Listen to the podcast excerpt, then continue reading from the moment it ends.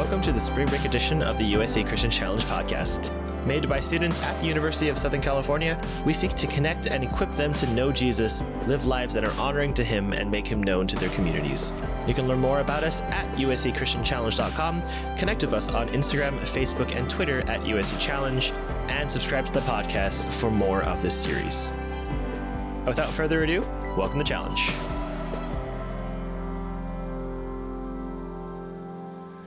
Father, we, um, we bow before you in our hearts. Uh, you are the one from whom uh, your whole family in heaven and earth draws its name.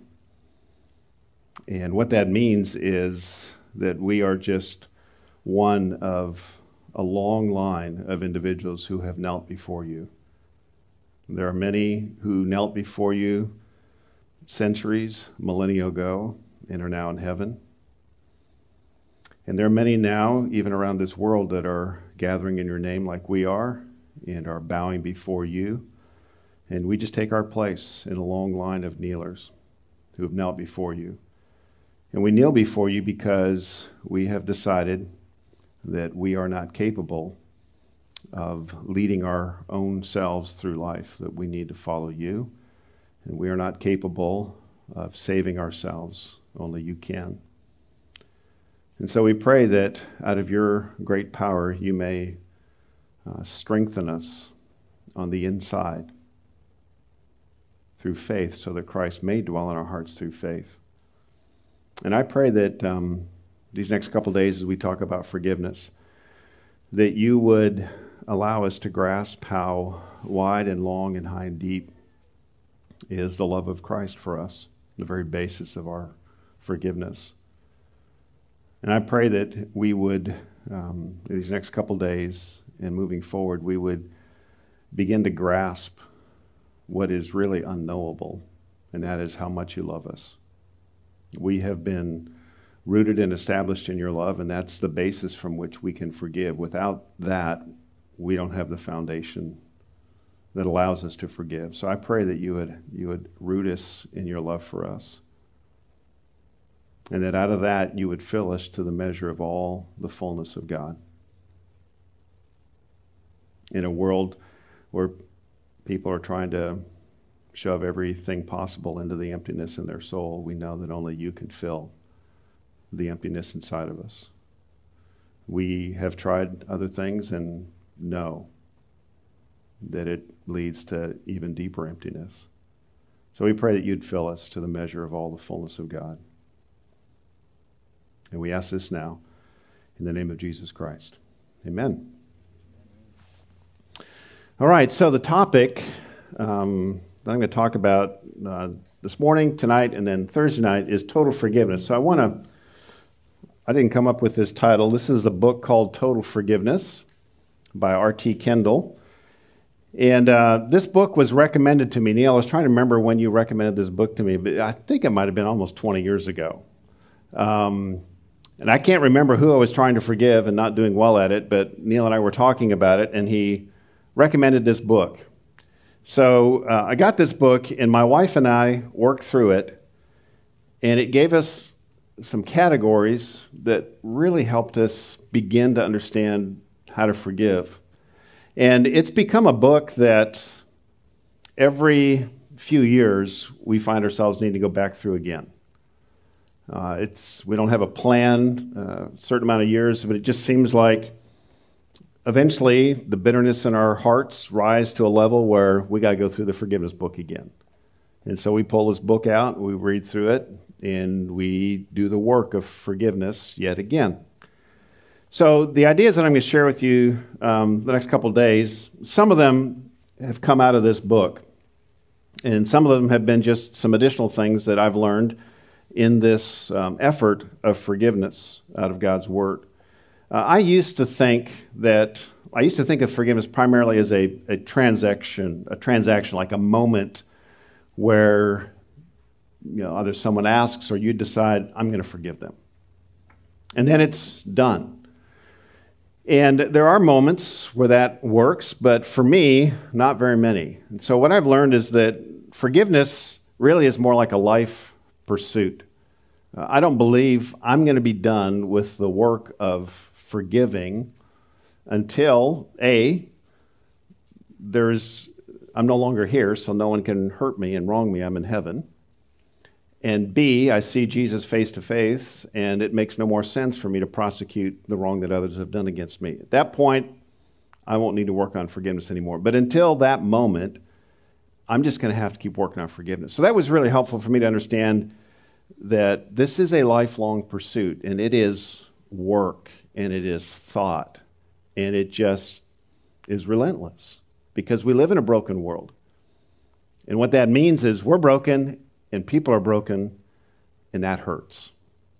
And they're going to wrong us, and we're going to wrong them.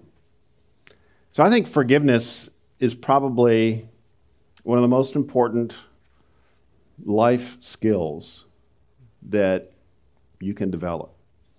And I'm excited to speak to those of you who are younger than me because if you can learn more than I learned at your stage in life about forgiveness, you'll carry less weight through life than I have.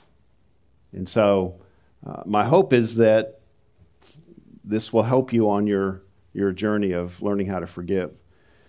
Uh, last month, and this is just kind of to make the point of how relentless the need for forgiveness is. Last month, I was, I was having a, a pleasant and engaging conversation with my wife. Uh, as far as I could tell, my heart was at peace. There wasn't a lot of turmoil going on inside at that point. And then all of a sudden, it, it shifted. It happened. Um, my wife said, You'll never believe who I ran into at the store. And she said a name that transported me instantly back to one of the most painful times in my life. It was about 13 years ago, and I'm not going to get into what happened, but instantly, at the mention of that name, I felt the same emotion that I had back then. 13 years later. I mean, the anger that I felt, the betrayal that I felt, the fear, all of it just came, it just came rushing back in. And honestly, I was shocked because I thought I had dealt with all that. I thought I mean, I think I've gone through two rounds of forgiveness on this one. And I thought it was done. I thought I'd forgiven. But all it took was the mention of a name, and all that hurt and all that anger came flooding back, just like it was happening to me back then. And this is, this is why forgiveness is so important, because the past never stays in the past, especially the hurtful parts of the past. Jesus said in Luke 6:34, "Forgive and you will be forgiven." Now, I used to hear those words primarily almost like a threat. Because they're, they're worded almost like a threat, almost like, if you want to be forgiven, then you better forgive. And that was primarily the way I used to, to hear those words when I would read them. But now I understand what, what Jesus is actually doing is he's kind of, it's kind of like he's handing us a pair of bolt cutters. And he's saying, Would you like to be free?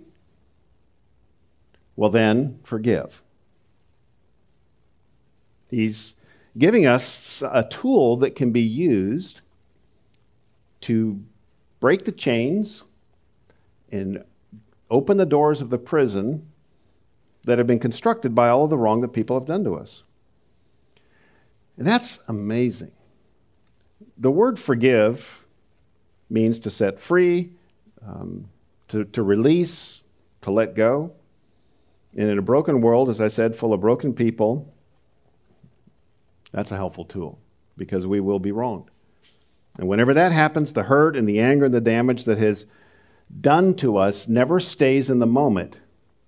It actually becomes attached to us. It's as if a shackle is put around our ankle and a chain is attached to the wrong that's done, and we just move into the future dragging this thing with us. The thoughts, the emotions, it just is added. And then it's added to all the other things that we're already dragging into the future with us. And there's only two solutions that I'm aware of that will allow us to break those chains, to free us from the wrong that has been done to us in the past. These are the two options we have. either total justice or total forgiveness.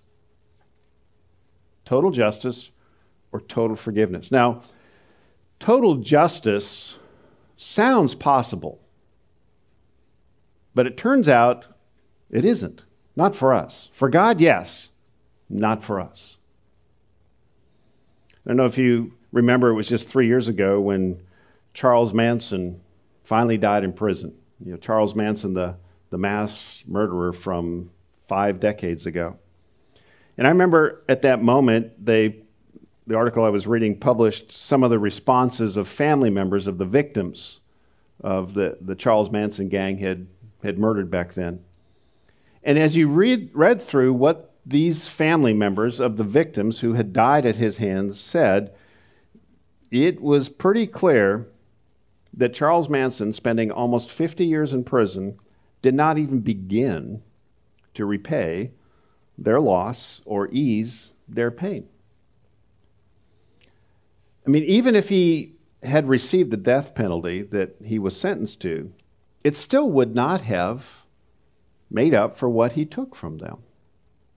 And this is the problem with justice is we don't have a way for making it right, for paying the debt. And whether it's a large wrong like Charles Manson did in murder or it's a smaller wrong, the problem remains. I mean, think about some smaller wrong. What, what is the just payment for damage done by an angry outburst. You know, I, I, get upset with my wife and I say something harsh. So if I apologize and ask her forgiveness, that's good, but does that make it like it didn't happen? Does that square everything? Or is there any amount of money that you could pay? Let's say we came up with a formula for, hey, it's $1,000 for every lie spoken about me. Would that, I mean, you might like the $1,000, but would that make the lie go away? No. This is the problem with human justice is there's there's ways that we try to exact payment, but it's never payment in full. It's never total justice. Now, total forgiveness, on the other hand, sounds totally impossible, but it isn't. So, total justice sounds possible, but it isn't. Total forgiveness sounds impossible, but it isn't. Now, it is hard. That's why it sounds impossible. I'm not going to say that, you know, I'm going to give you the three step formula and you'll, you'll be able to forgive people just like that. It's really hard, but it is not impossible. It can be done. So the question is, why do we choose option one over option two? Why do, why do we, I mean, our preference is justice, right? I mean, that's our first thought. Whenever someone wrongs you, what comes rushing into your heart? Oh, I want to forgive them. That never is the first thought. The first thought is, I'm going to say something, do something, I'm going to strike back in some way. So, what you're saying is, I'm going to now begin to pursue justice on this matter. I have a, a lot of respect for our criminal justice system. In fact, early in my life, I thought I wanted to be a lawyer. I thought it'd be so fun winning arguments and putting bad guys away. So I've always wanted to be on a jury. That's the closest thing I could ever get to in the criminal justice system at this point. But every time I get summoned for jury duty and I get into that box and get questioned by the attorneys, eventually, I mean, they know they can see it on the sheet, but eventually it comes up that I'm a pastor. And at that point, I know, oh, well, I'm getting kicked out again. It's over. I think the last experience, the prosecuting attorney probably said it the best way. He, uh, he looked up at me and he said, I'm in the box, you know, he's just asking individuals questions and potential jurors question. He asks me, he says, or he says this, he says, So, you're in the forgiveness business, is that correct? And I thought, oh no, I know where this is going. So I tried to cut him off, you know, at the pass and said, Well, yes, but I, that doesn't mean I think we should let criminals go free. And I tried to explain the nuance between thinking justice is important and goodness, but good, but still liking forgiveness. But his mind was made up. You know, the label had already been attached. I was part of that forgiving religion. And as far as the prosecuting attorney was concerned, that was a risk he wasn't interested in taking.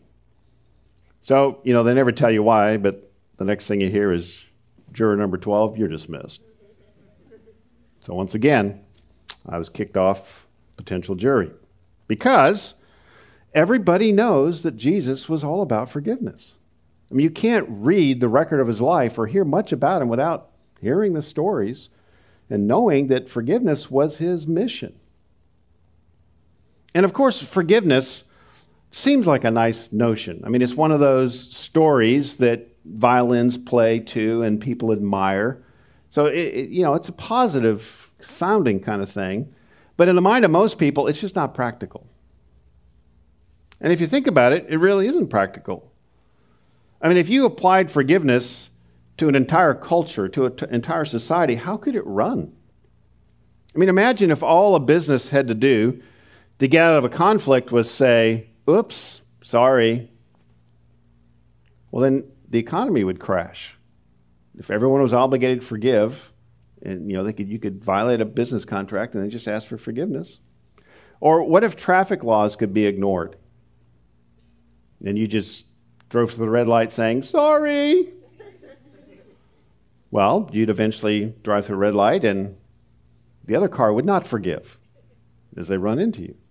So, as a practical application, most people realize I don't, I don't know how this works in real life. How do I let people off the hook for the wrong that they've done? Justice seems really important. So, most people, kind of like that attorney, have this false notion that you have to pick one. You have to be all about justice, or you have to be all about forgiveness. Either we prefer, pursue justice or we pursue forgiveness. But with God, it's not an either or. Both are very important. Both are true. Both are right. But what's going on now is forgiveness is God's primary focus now. And justice is second in line now. So forgiveness is first, and then justice is second. So it's not an either or, it's the arranging right now that's going on. So, Jesus, when he said, Forgive and you'll be forgiven, he was not recommending that countries and cultures should throw out whatever their justice system is. They shouldn't pursue justice. No, not at all. What Jesus was pointing to is the fact that justice isn't the biggest goal in life right now. Justice, it turns out, is the top agenda in the life to come but not in this life. In the life to come, that's when God says that He will make every wrong right. But in this life, there's a lot of wrongs that aren't getting made right. And there's a lot of right that's getting bad treatment. There's a lot of injustice. You see, Jesus Christ came to this earth as a Savior. His first visit here, his top mission was to provide a means for forgiveness as Savior. He came as Savior. And he said when he left, he will return again. Visit number two, his second visit, he will come not as Savior, he will come as what? Judge. Forgiveness is the big mission now, just because justice is coming. This is the window of chance for forgiveness when Jesus returns, that window will close and justice will be done. So now, God's main goal is forgiveness, to repair our broken relationship with Him. Now, the only way that that can be done is not by saying sorry to God. No, it, it must be paid. Our sin must be paid for. The only way that can happen is through His Son, Jesus Christ. Jesus is the only one to pay the price for our sin that justice demands. In the next life, then, we will live out what we've decided about Jesus in this life.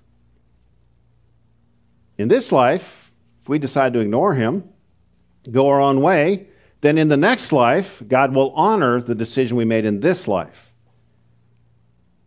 And he will let us have our way And he will make the separation that we have chosen between us, he will make that permanent. So you can see why justice isn't the top goal in this life. Something much more important is at stake than justice right now. The opportunity to be forgiven is available now and only now.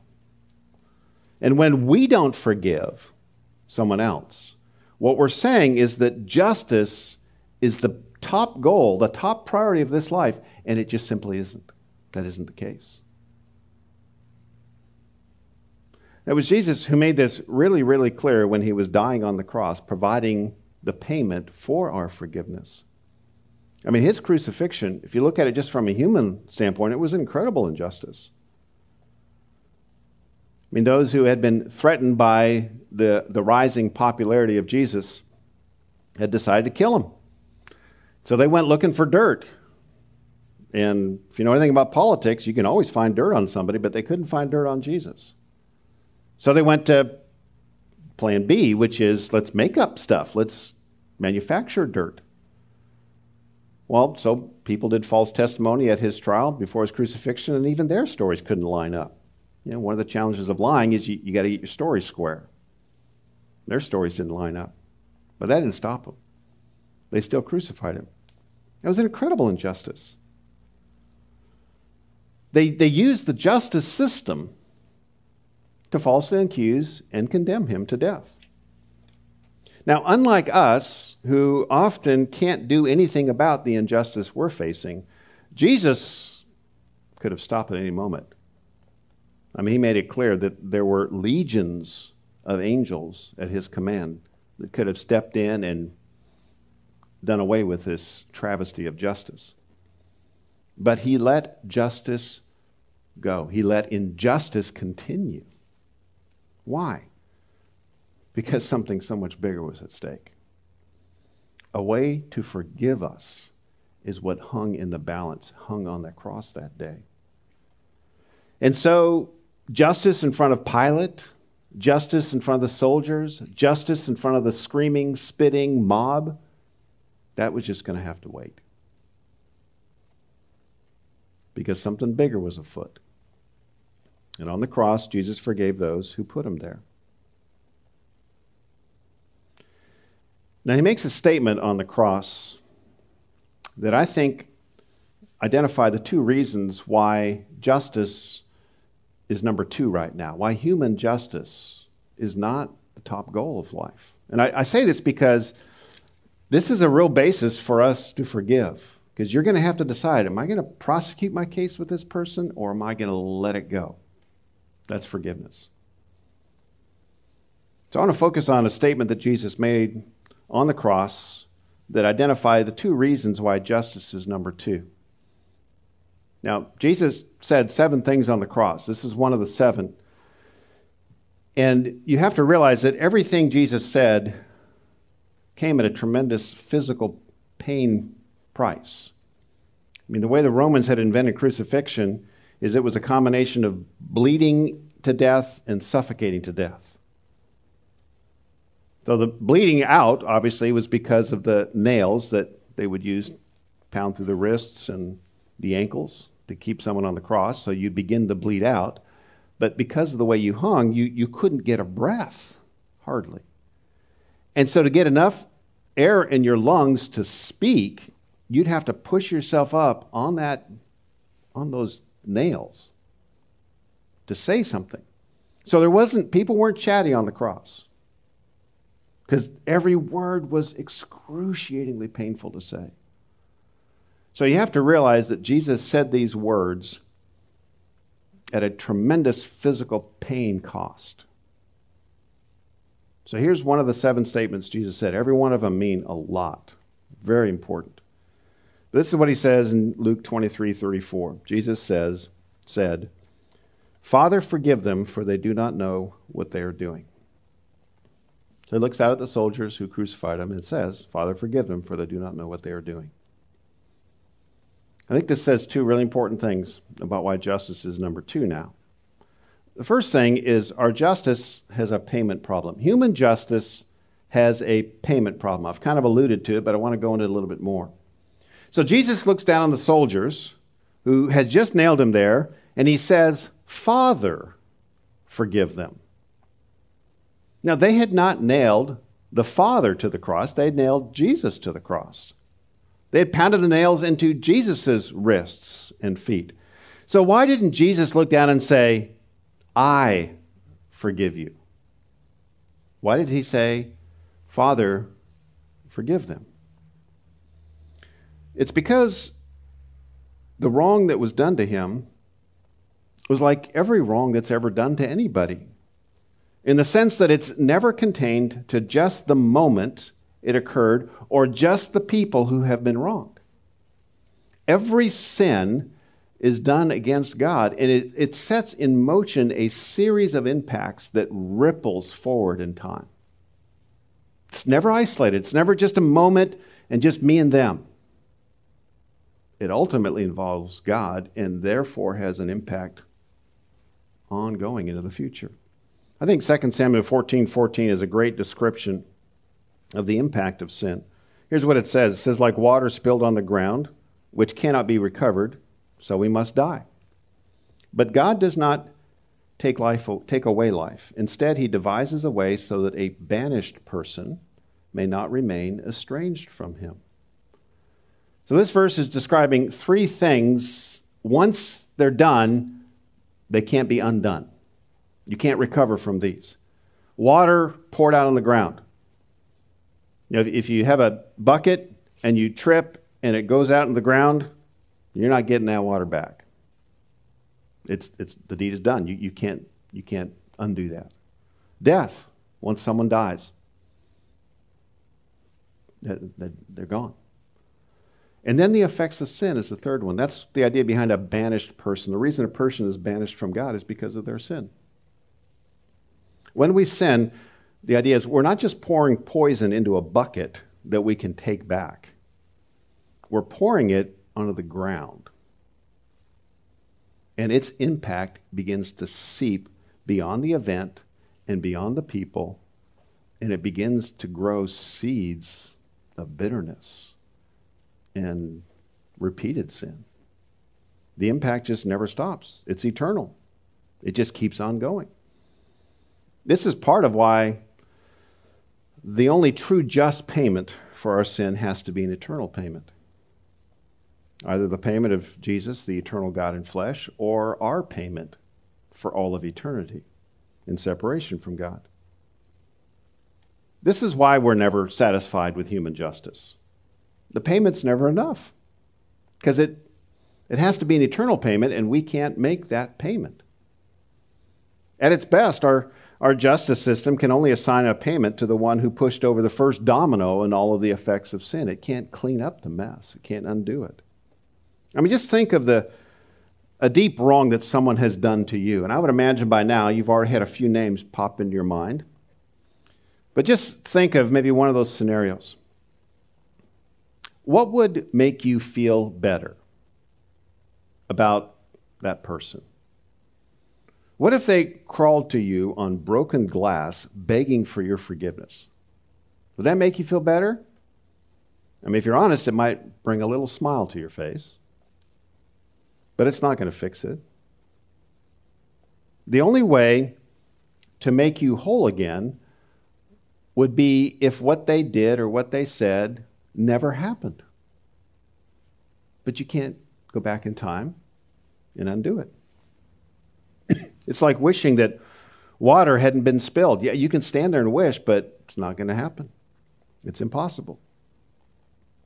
We can't turn back time and undo the wrong that's been done to us. It's sin is just bigger than us. Now, we all know this is true. What's interesting about our justice system is whenever there, someone goes on trial, in a criminal system primarily, the case is never listed as the victim or victims versus the criminal or accused criminal. So it's never the victims versus Charles Manson, for example. It's always what? The people, it says, or the state of California. There's, there's some large group of people, it's not just the individual. But how did the state of California get involved in a crime that was done against a handful of individuals? This is our way of recognizing that whenever wrong is done, it's always much bigger than just the moment, the wrong, and the people that have been wronged. It's much bigger. The crime isn't just against the specific victims, it's against the society, the people, the state that wrote those laws that have been violated. This is why the state opposes. This is why the people oppose. Now, this points to the fact that there is a lawmaker behind every society and behind every culture, and that, of course, is God. What this means is that every sin, every wrong that's done is ultimately against Him. So, for example, when I wrong my wife, let's say I say something to her, I do something that's wrong, it feels like it's just between me and her. But if, if there was a case file attached to it, you know what the case file would say? Not Rebecca versus Bevan, if I'm the one doing the wrong. It would be God versus Bevan. Now that's a bigger problem than just Rebecca versus Bevan. Why? It's because it's his laws that I've broken. He is the one that has told me in 1 Peter 3 7 that I am to live considerately with my wife. Those are his words. And when I do not live considerately with my wife, then I've got a problem with God. Not just her. I do have a problem with her. I do have a relationship with her to clean up, but I've got a bigger problem on my hands than just that. Now, thankfully, God has, as it says back in Samuel, he has devised ways so that a banished person may not remain estranged from him. That's what was occurring on the cross, where Jesus said these words of forgiveness. Now, just imagine what the soldiers must have thought. I mean, you have to imagine this was probably not their first crucifixion. They'd done many of these, most likely. And what that meant is that they'd heard the screams, of people dying. They'd heard the curses raining down from the crosses as the criminals would curse those who were putting them there. But I promise you, they'd never heard this. They'd never heard anyone from a cross say, Father, forgive them, for they do not know what they're doing. They'd never heard that.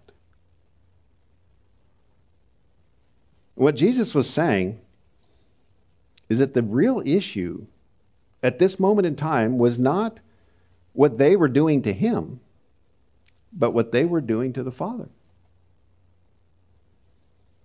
So, in a sense, what Jesus was saying is let me just get out of the way here and let, and let you deal directly with the one who you got the problem with.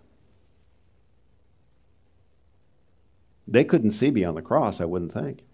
But in that statement, Jesus was saying, Father, forgive them. What that was saying to the soldiers was, You've got a problem with my Father. You need His forgiveness. So, what was the result of Jesus kind of stepping out of the way of that transaction?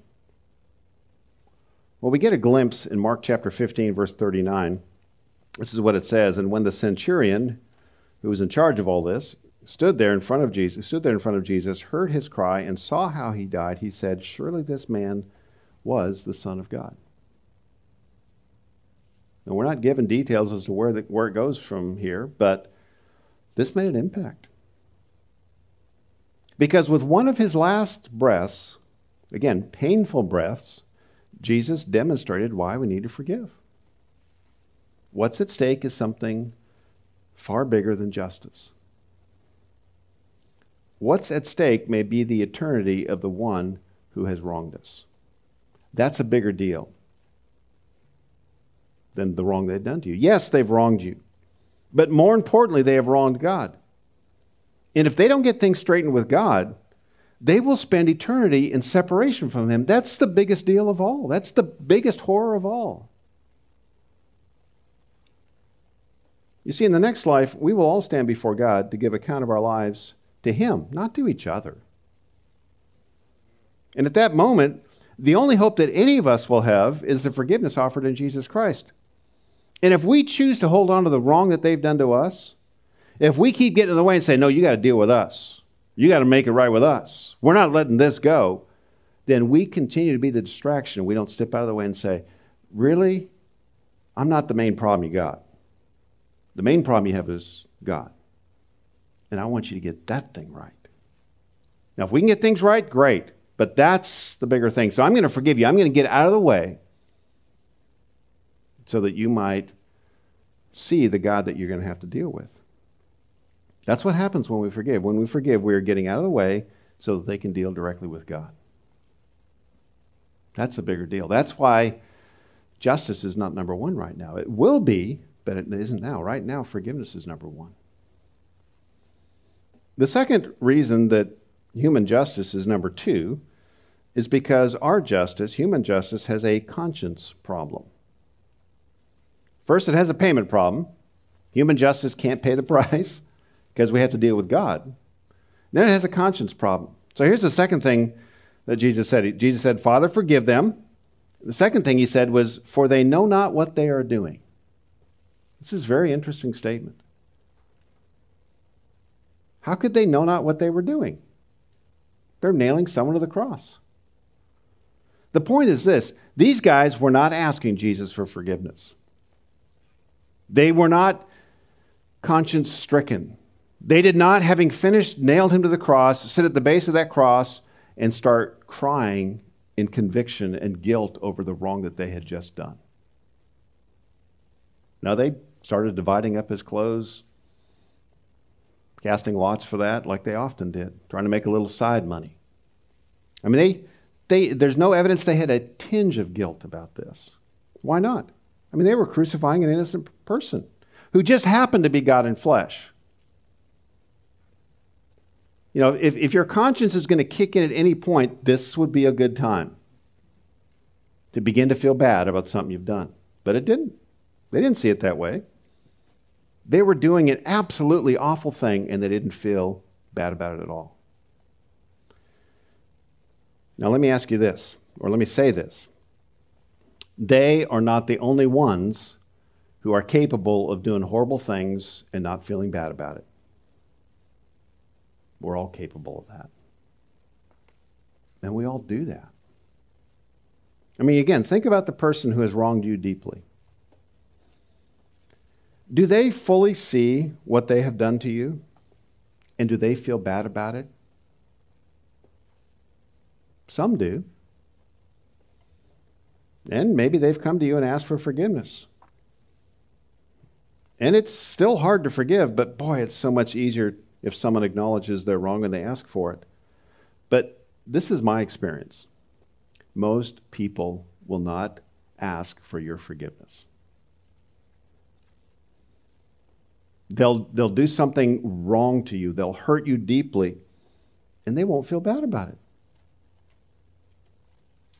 Maybe they'll blame you for what happened.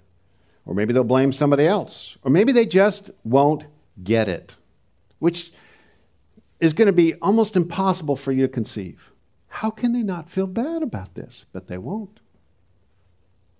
That's when it gets really, really hard to forgive. You see, what happens at that point is you begin to take on a trial. You become the lead prosecutor in making the case against them to get their conscience to finally kick in and realize what they've done. Because our way of thinking is that if they just knew what they did, then they would feel bad about it. And so we we take on the role of lead prosecutors. We build our case, we present evidence. Does it work? Usually not. They keep not getting it. So what do we do? Well, we got to gather some more evidence. So we keep gathering more evidence, we keep coming up with new arguments, keep presenting our case in the hope that one day they will see what they have done to us and they will feel bad. Our hope is that their conscience will one day wake up in this matter. But it often doesn't. But we don't let go because If we were to forgive, you know what that means? We drop the case, we're off the case. And if we forgive, then who's going to pick up the case? You know what the answer is? No one. No person. I mean, God will eventually. But no person is going to take up the cause because no one cares as much about the wrong they did as we do because we were the ones that were wronged. And this is one of the challenges with forgiveness. The forgiveness is if, if we let this go, then there's a very high likelihood that they will never get it. They will never see the wrong they've done to us. And they will never ask us for forgiveness. And that just feels wrong. The truth is this we can never make anybody get it. It took me a long time, and I still have a hard time accepting this one. Because I'm, I'm a talker. I like to present arguments. And I just think, well, the reason you haven't gotten it is you haven't heard the perfect argument yet. I think I've got it. I think I've just constructed the three or four sentences that will make every light bulb go off in your head. So give me a minute. And I'll say my carefully crafted words, and I'll look at them and it'll be, they don't get it. What really helped me on this was to realize Jesus wasn't able to make people get it. I mean, he made it really clear when people were turning away from him. He said, The Father's the one that draws hearts to himself. I'm not, I don't, I don't do that. The Father does that. So Jesus is hanging on the cross, having done miracle after miracle after miracle, not in private, in public. I mean, just imagine at that point, you, there were hundreds of people you go talk to and say, So were you one of the people there when Jesus all of a sudden made all these, these fishes and loaves appear? Yeah, I ate some of that stuff. It was good. I mean, there, there was evidence of this. You could, you could find this out. Jesus had done all this stuff. People still didn't get it. So, what was Jesus going to do now? He's hanging on the cross. This is his last big chance. Would it be one big giant miracle that he would perform that would just make everyone get it? One final display of power? I mean, that's what I thought when I was younger. I would think, man, if Jesus had just done the Legion of Angels thing, man, that would have made a great movie. That'd be a great moment. And by the way, one of the hard things with forgiveness, this is, this is an extra freebie thrown in, is most movies are, re- are revenge based. So when you watch a movie, they're not helping you to forgive. They're giving you ideas for how to stick it to people who have wronged you. And it feels so good. That's why they make so much money. I'm not saying don't watch movies, just realize you're entering into a no forgiveness period of time here. So watch your heart. So, what would Jesus do? One more miracle, one display of power, one more speech.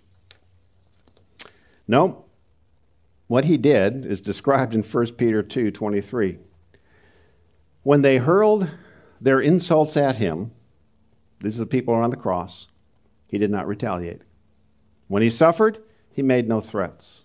I mean, can you imagine how hard that would have been? If I was God in flesh hanging on the cross, I would have let, probably let a little something slip out like, you just wait. I'd have made some threat, at least some hint of a threat, but not Jesus. Why? Instead, he entrusted himself to him who judges justly. Justice came second. He let it go. He let justice go and forgave.